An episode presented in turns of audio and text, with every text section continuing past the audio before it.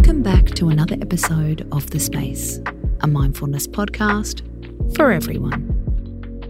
We're here with a clever productivity hack. If you want to get the most out of your day, have two hours of power and don't let anything get in your way. This tip comes from Donna McGeorge, author of the book, The One Day Refund.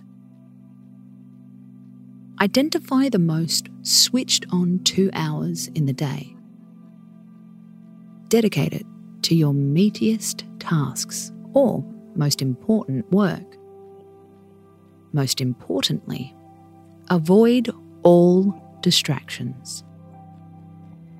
For 120 minutes, no scrolling, no Googling, no replying to texts or to emails. Donna says you should imagine it as prime real estate. You'd protect it. You wouldn't go giving it away willy nilly.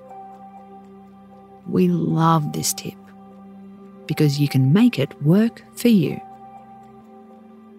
Your two hours of power can be any time of the day or night. When are you most switched on? When are you most raring to go? When do you hate your job a little less than usual? Tap into that energy.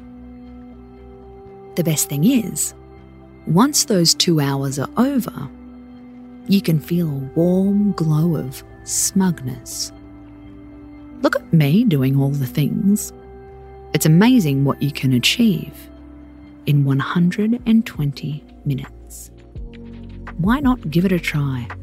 It's only two hours. Space out.